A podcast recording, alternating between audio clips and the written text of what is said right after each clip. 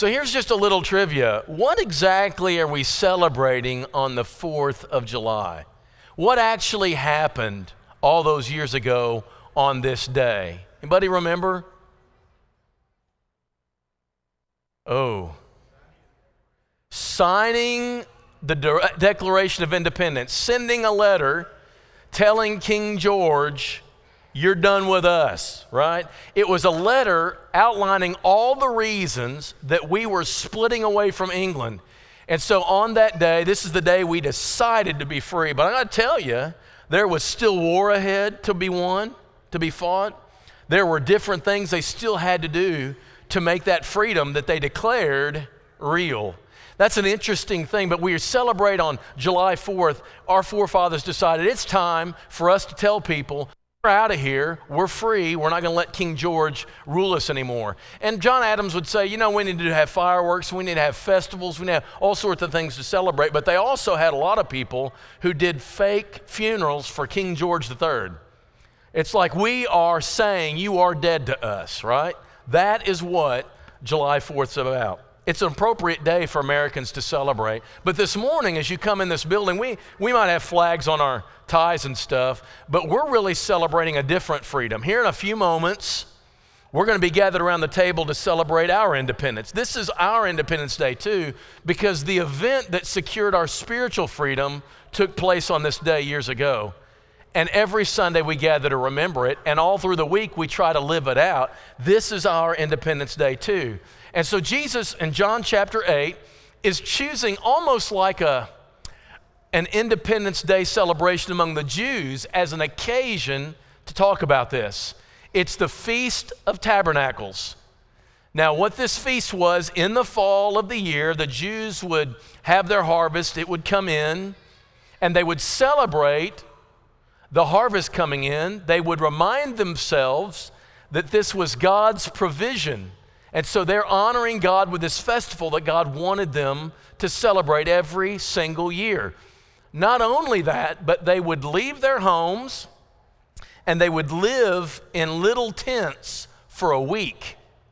Now, some of you people who don't like tents, this doesn't sound like fun. It, it wouldn't have to be far away. In fact, some of them, they would put the tent on the roof of their house. You had a nice house, and yet for a week, you lived on the roof in a tent.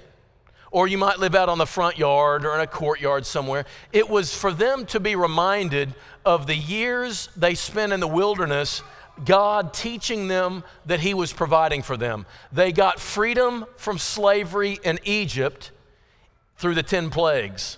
But for years, they lived out of tents, learning how to be free. That's the background Jesus chooses for this message he preaches. If you look at verse 30, it says, He was saying these things, many believed in him. So, as he was preaching these truths about himself, some of the Jews actually believed him. And so it says in verse 31 So Jesus said to the Jews that believed him, he, he zeroes in on those who have chosen to, at least intellectually for right now, believe in Jesus. And he says, and here it is on the screen if you abide in my word, you are truly my disciples, and you will know the truth, and the truth will set you free. That sounds like good news. How many think that sounds good? Sounds good? We love this word. In fact, it's a great verse, a couple of verses to put in memory. If you abide my word, you are truly my disciples, you will know the truth, and the truth will set you free. But to these Jews, they didn't like it. And already he's having to clarify for himself. He continues this way. They answered him, We're offspring of Abraham. We've never been enslaved to anyone. How is it that you say we have to become free? And Jesus then answered, and there you see on the screen Truly, truly, I say to you, everyone who practices sin is a slave to sin. If you continually live sinful lives, you're a slave to sin. And then he goes on to say, So if the Son sets you free, you will be free indeed. Real freedom. They still don't like the message. The more he talks, the more they don't like him. And then by the end of the chapter, they're picking up rocks, wanting to kill Jesus, wanting to stone him, and he walks away. This message that to me, and what we all said a minute ago and raised our hand, sounds like a good message to me, was totally offensive to the Jews. What makes this so offensive? The first thing is this He is telling them they're slaves. This, this discussion is very tainted negative, even in our culture, but especially to the Jews. To call anyone as a slave is a pejorative term. It is so wrought with so many bad ideas behind it. We in America know the dehumanization of slavery, what it did to people. It caused people to feel less than human and make them act like less than human. It damaged all of us. American slavery damaged every American citizen, whether they know it or not. That's the impact. When people treat people as less than people, everyone is messed up. It taints everything. But here is the truth, and Jesus really knows how intense and polarizing this word is. If you don't have Jesus, you really are a slave. You're stuck in sin.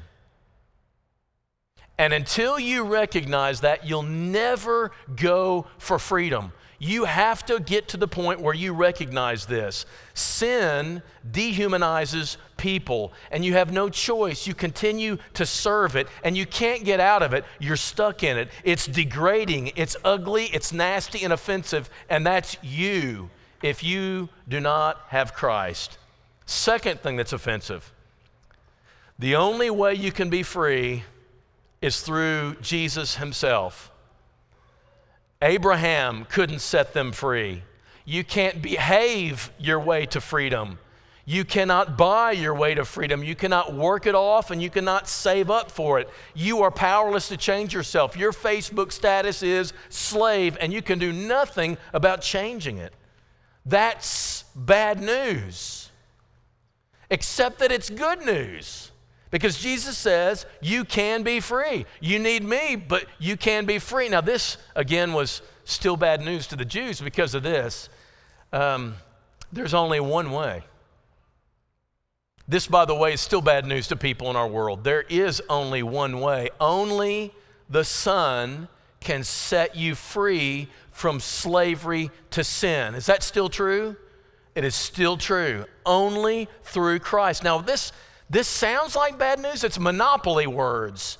We in a capitalistic culture, we, we really don't like monopolies. We don't like one person to have all the influence or power over one thing. And so break up monopolies, make sure that there's competition. But spiritually, listen, I know there's lots of different religions in the world, but here is still the truth. The only way to be free from sin is through the Son of God. That's it. That's the only option you have. But it's an option and he's willing and he's done everything that's necessary. He's provided. It's not like he's stingy and he's withhold. No, no, no. You can only come through me, but I really want you to come through me, he says. But that was bad news to them. Third thing that was bad news is this it's not a one and done thing.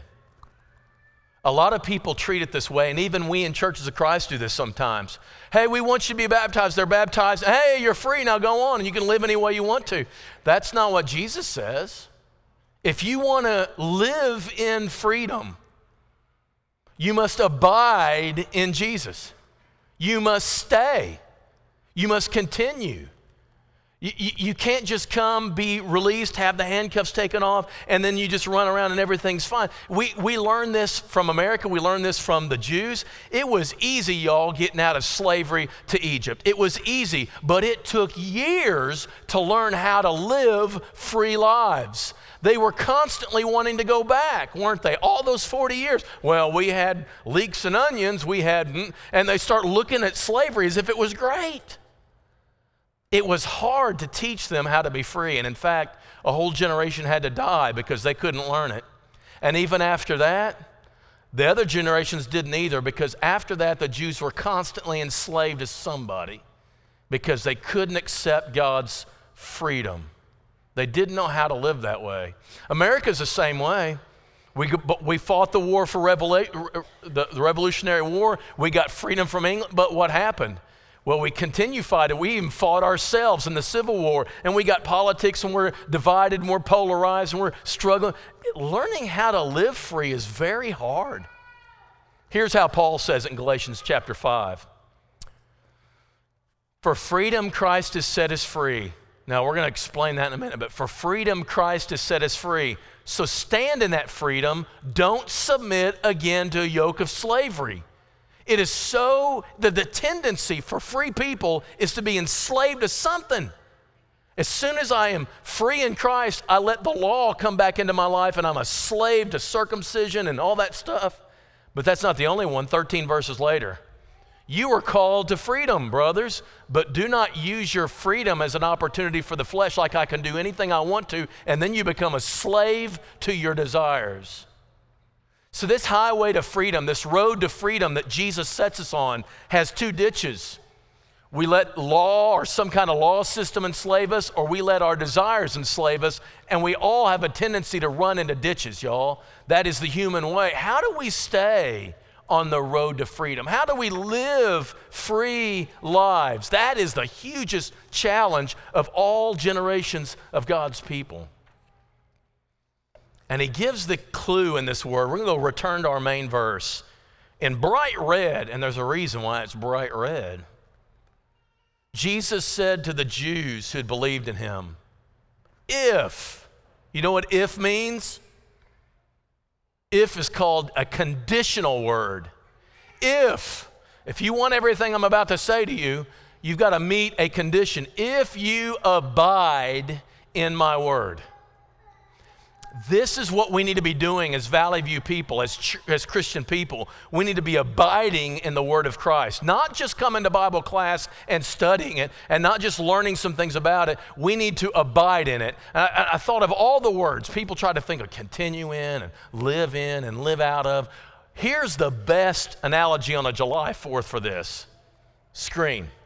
Anybody know what this is? Some juices back behind there and mixes together, and he puts this meat in a sauce. You know what you call this? Marinate. You're marinating it.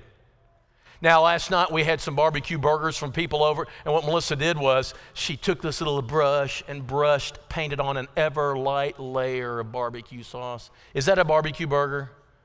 No! That's like putting icing on a cake. If that top layer tastes like barbecue, but you get below that top layer and it's just burger. It's, you're just painting it. It's easy and it's quick. You know what marinade is? You put that meat in a container and you put your whatever concoction you've got, you put it in there and you soak it for hours. It takes some doings.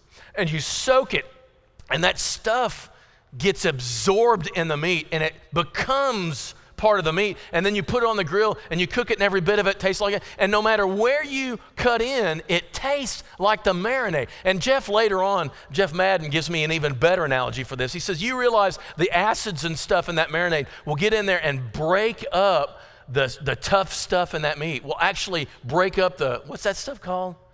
Where's Jeff? What, what do you call it? Like the, cartilage and anything in there that's got that rough stuff, it will actually go in there and dissolve that from the inside. It breaks up all that stuff that normally you wouldn't, and it makes it easier to eat and better tasting. That marinade, you got to soak in it. And that's the key to living free lives. You take the word that we believe. The word is why you're here this morning. The Word is what guides what we're doing this morning.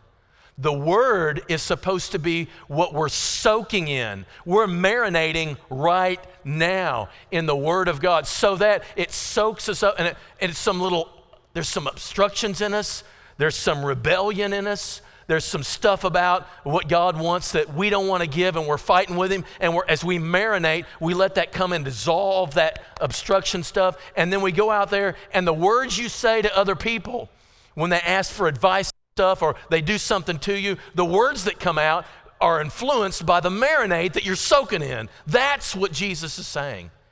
And then the actions that come out are shaped by what you've been sitting in, this marinade of Jesus. And what he says to us is if you will abide, three things then happen. You are his disciple. We are not looking for worshipers at Valley View. People who come and sit on the pew for an hour and worship. We are not looking for, we are not called to become worshipers. We are called to become disciples. Do you know the difference?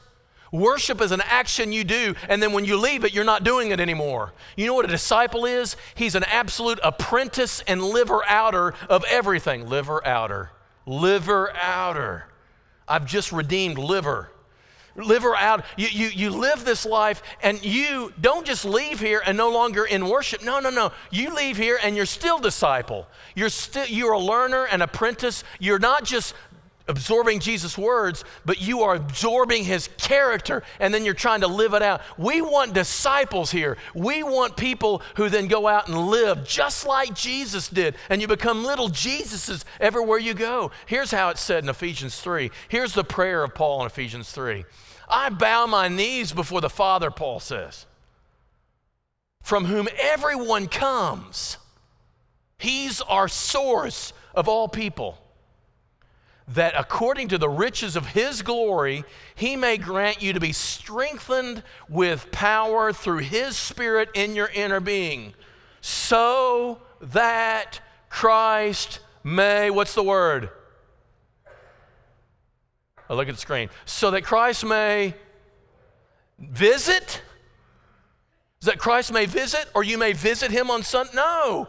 Christ is dwelling in you. He's living there. And so everything that flows out of you flows out of from what's within you, and it's Jesus. Now, here's another way he says in Colossians 3 let the word of Christ dwell in you. Let the word of Christ live there. And then what flows out of you. So if you're an orange, and I take an orange and I crush it, what comes out? Orange juice. Why? Because that's what's in it.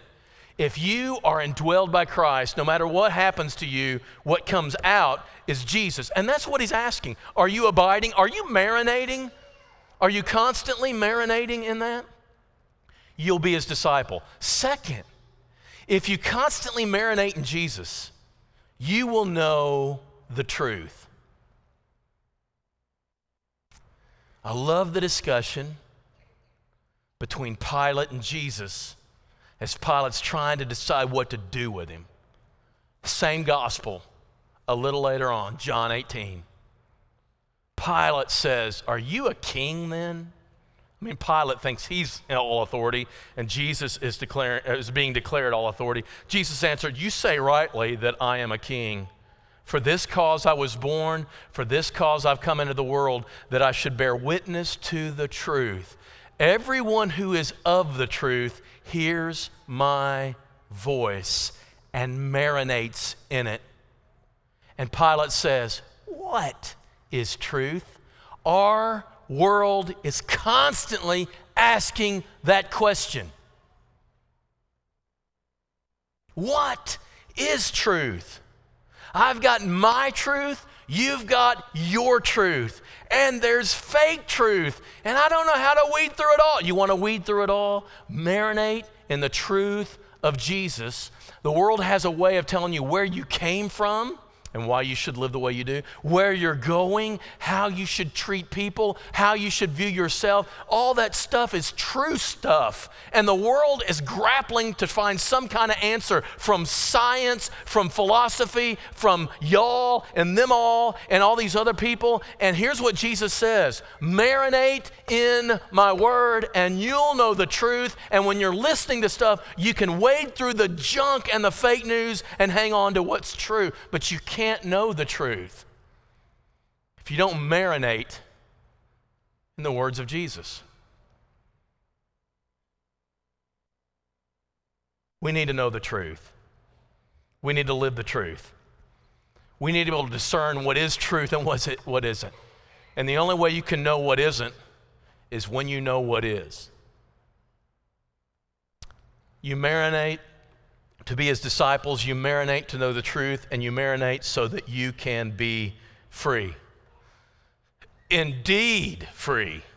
There are illusions of freedom all around us. People who think they're living their lives and they're totally free and they're totally liberty, liber, libertine people, and it looks like everything's going. But what you, if you looked a little closer, you could see that, that, that their greed is calling their shots, or their desires are calling the shots, or public opinion is calling the shots.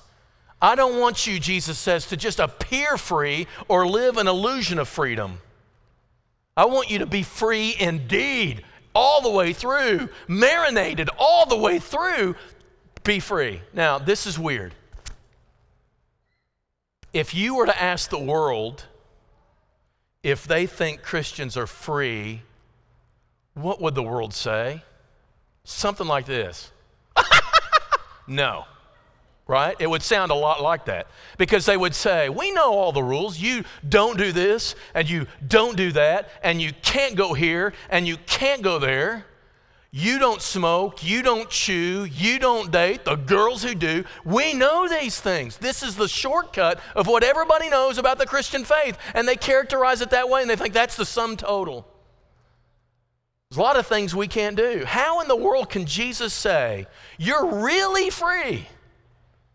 If you live out of my truth when his truth just keeps us from everything?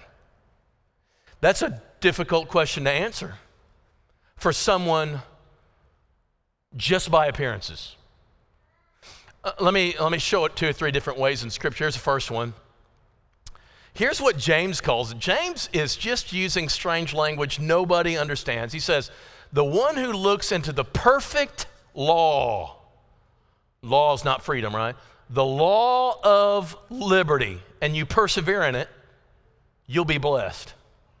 Law of liberty, and he calls it that again in chapter 2, verse 12, judged under the law of liberty. How can you say we're following the law, the law of liberty?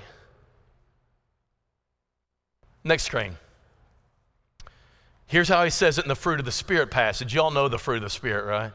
Of the Spirit is love, joy, peace, patience, kindness, goodness, faithfulness, gentleness, self control. Against such things, there's no law. You live by the Holy Spirit who lives within you. That's what Paul prayed in Ephesians 3. Power of your Spirit, Christ dwells in you. If you live by the Holy Spirit, you don't have to worry about any law at all. Here's what he's saying if you love God and you love your neighbor as yourself, then do whatever you want. Is that true? Now be careful with that. If you love God and you love your neighbor as yourself, you can do anything you want. You're free. That's what James, that's what Paul is talking about here. Third slide. This is just digging it deeper here. By this we know that we love the children of God. This is how you love me. This is how I love you. Just picture I love you. So I'm purple, I'm a dinosaur, and I'm saying to you, by this you know we love each other. When you love God and obey His commandments. If I will just love God and com- obey His commandments, not only do I love God, but I'll be loving you. And this is the love of God that we keep His commandments. His commandments are not burdensome. He didn't give you His commands to be a burden to be a killjoy, to stop you from meeting your created potential, your authentic self. He did not do that. He gave his commandments to avoid burden, to avoid nightmare, to avoid long run destruction of your life, to tell you how to live well. Now, that's a Christian talking after years of looking at Scripture. This is not a good sell for the world, but I got to tell you, there are even Christians who doubt this. Christians who doubt that this is free, that God's, that God's commands are good for us. Because there are moments in your life and in mine where what I want to do is I know not what God wants me to. So I'm at a crossroads, y'all. This particular moment, I want to do this, but I know full well what God says about this. And what I know is He told me this not just to, not just to stop me, but to bless me. I know that He did. But everything within me right now tells me this is what I want to do. I want to call this shot. This is what I this would this would be most satisfying to me right now, but I know what God says. Somebody's right and somebody's wrong, and guess who it is? Somewhere down the line, Christians have to learn to trust and believe in God enough that we go with His word against our very own. And we trust that it is freedom in the garden. We all think when I say to you, what was the command that God gave him? You're going to say, not to eat of the tree. That's not true. The command is, you may eat of any tree in the garden but that one. He didn't say, don't eat that. one. No, you can eat. You can eat of any tree but that one. And they were fine with it. I don't know how long they were fine with it. And then the serpent comes and makes them look squarely at the one tree they can't eat from and convinces them to question the nature and motive of God for giving the command. He's trying to hold you back. You can make this call. You need to ungod God and God yourself. And every sin committed since then by every person who's ever sinned has been exactly the same thing. Question God's motives for giving this command in the first place. And I have a feeling that every evening after this, after the meal was over and the dishes in the dishwasher, and there's Adam and Eve with their coffee and all their kids running around, probably grown up mostly. He's going to live 900 years, probably her too. So they're going to be 850 years old. And for the millionth, it seems, evening since then, they drink that coffee and they look back and they go, Oh, what I'd give if I could go back and undo that because the one thing I thought would give me freedom actually enslaved me. And the one thing that I couldn't do was to keep me safe in the garden with God. I don't know many Christians who, after they have gone AWOL, and we all do, after we do declare our own independence and do something instead of what God asked us to, I don't know many Christians that wouldn't look back at that and say, I should have stuck with God. I asked some kids last night, we had some people, we played some kickball, which was a mistake. Man, am I old. But as we sat in the driveway, we talked about this verse. Caleb Hooten was there, and I said, Okay, how? How can we as Christians, when the world looks at us so funny for this, and even we struggle with this, how can we believe that God's way is real freedom with all the commands? And his response was, we have to have a long view. We've got to pan back out and look at the whole story. That one immediate moment, it doesn't look like freedom. But when you pan out and see the story, you go, oh. How do you convince the world of that? I don't know. How do I convince you of that? You who already believe it most of the time, but when that quandary comes, when that struggle comes, this doesn't sound like freedom. That husband and that wife going through, as Paul will tell you, going through that difficult year three, you wouldn't call God's commands freedom. Because all you want is out. And things would be so much easier if I could bail. You'll swear it and you'll feel it, and everything within you causes you to question. But you've got to decide this. You've got to decide, I know right now what I want to do, and I know what God wants me to do, and I know which one's right. I know which one feels right but I know which one is right. And the thing is, he's not just trying to trap you in misery. He's not saying you got to stay there for the rest of your life to be miserable. He says, I want you to stay there and I want you to grow up and I want you to get holy and I want you to love each other through this. And when you get to year 10, you will thank God the rest of your life you didn't do what you thought you should do. God's way is freedom, even when at the moment it doesn't feel like it. Jesus says, If you abide in my word,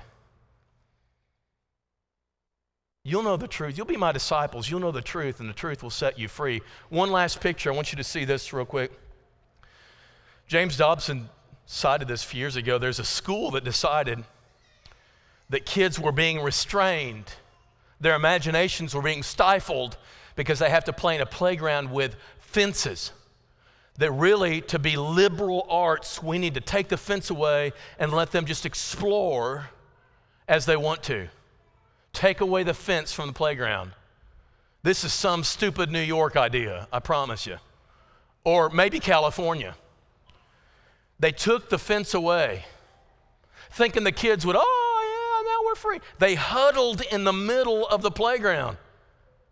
They were terrified. They didn't know where the boundaries were for them or anybody else. They didn't know where they could safely go and, and, and, where, and where they would be okay. And they couldn't have fun at all. There were just too many uncertainties out there. And unobs- it just, it's just crazy. And so they huddled in the middle. Finally, they put the fence back and they would go all the way out to the fence and just play because they knew where the. Listen, all the options that you want is being given to you is not freedom. It's not.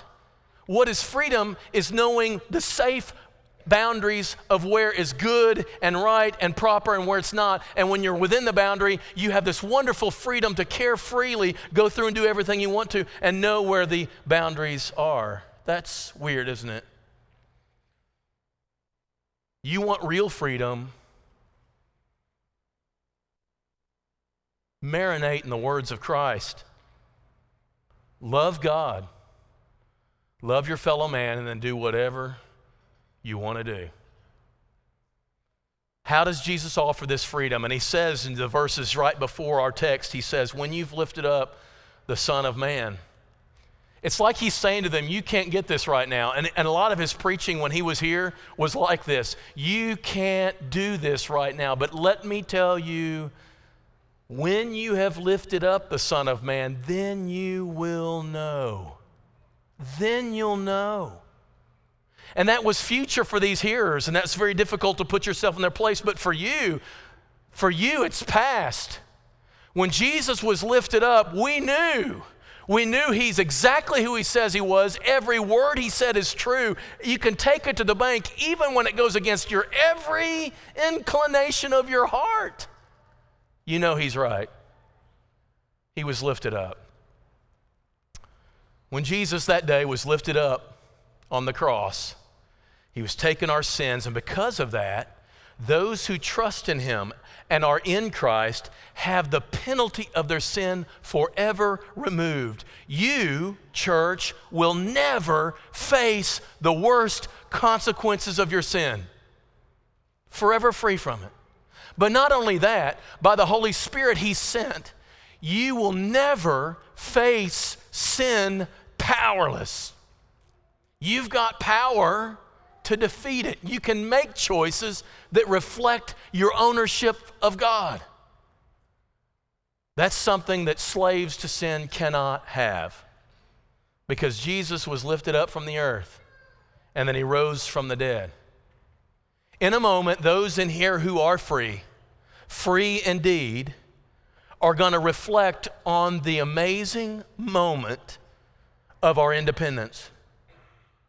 We're going to, by Jesus' invitation, partake of his body and ingest his blood symbolically in these elements. And we're going to remember the hope of our independence.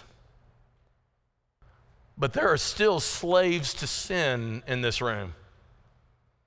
People who've not trusted because Jesus died, was buried, and arose and only those who join him are in him. Those who confess their sins and were immersed in the waters of baptism and rise to walk a new life, forever free, free indeed, you'll gather around the table. For those who are slaves to sin, there's no such hope. But this morning, there's another chance another chance to make this your Independence Day. Independence, spiritual freedom, freedom from the penalty and the power of sin. Why in the world would you pass it up? Make July 4th double meaning for you. right now as we stand and as we sing.